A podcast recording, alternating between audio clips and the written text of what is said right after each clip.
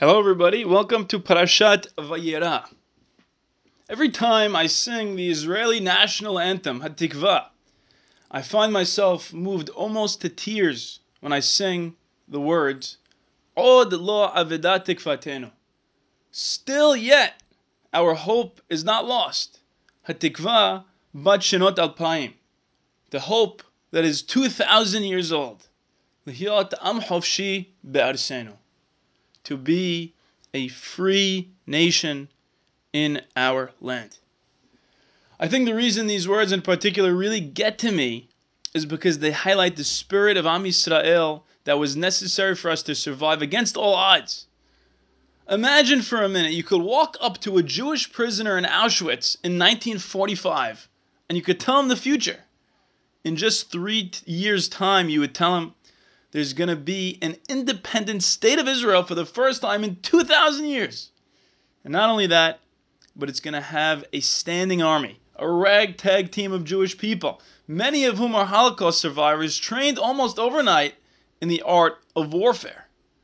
And Israel is going to become not just a military superpower, but a world leader in technology, medicine, medicine agriculture, and engineering. I suspect that this prisoner in Auschwitz would either laugh in your face or think, maybe, that you've gone mad. Funny enough, when God tells Abraham and Sarah that they would have a child in the beginning of our parasha, the response of both of them is laughter.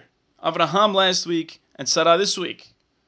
They laugh because this type of an occurrence is so unbelievable, so improbable, that the only appropriate response is laughter. And God's famous words in reply are as follows Adonai davar. Is anything too wondrous for God? I will return to you at the same season next year, and Sarah will have a son. Well, there's only one other time in all of Tanakh where we see the same phrase being used. 2,000 years ago, Yirmiyahu found himself in a very similar scenario as our modern day Holocaust survivor. The Babylonian army is on the verge of taking over Yerushalayim, and Yirmiyahu is incarcerated in a jail cell. And God commands Yirmiyahu to purchase a plot of land in Jerusalem from his cousin Hanamel just before the Babylonians storm the city. And after the public ceremony of this purchase, Yirmiyahu the Navi cannot hold himself back. And he says, God, I just don't understand. Didn't you show me the destruction that was coming? Why am I buying this plot of land if the Babylonians are going to take it right uh, from under me? I, I really don't get it, God. And God responds, something so famous.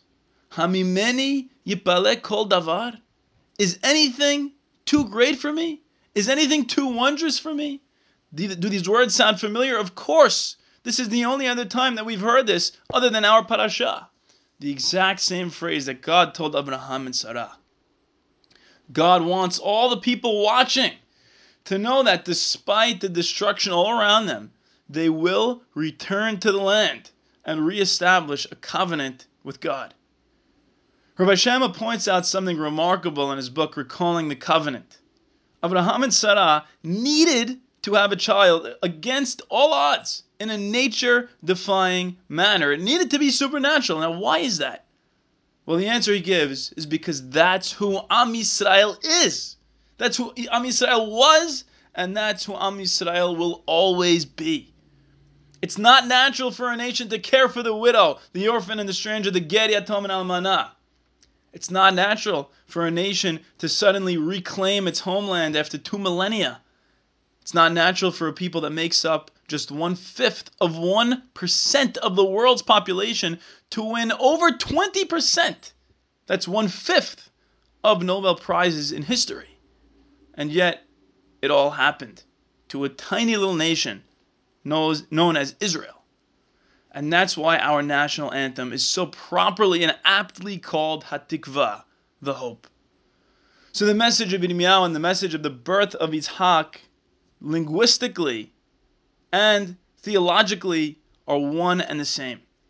To be an Israelite, to be a proud Jew, means to never forget that hope that no matter how bleak the situation, God will always redeem his people. Thank you very much, Shavua Tov.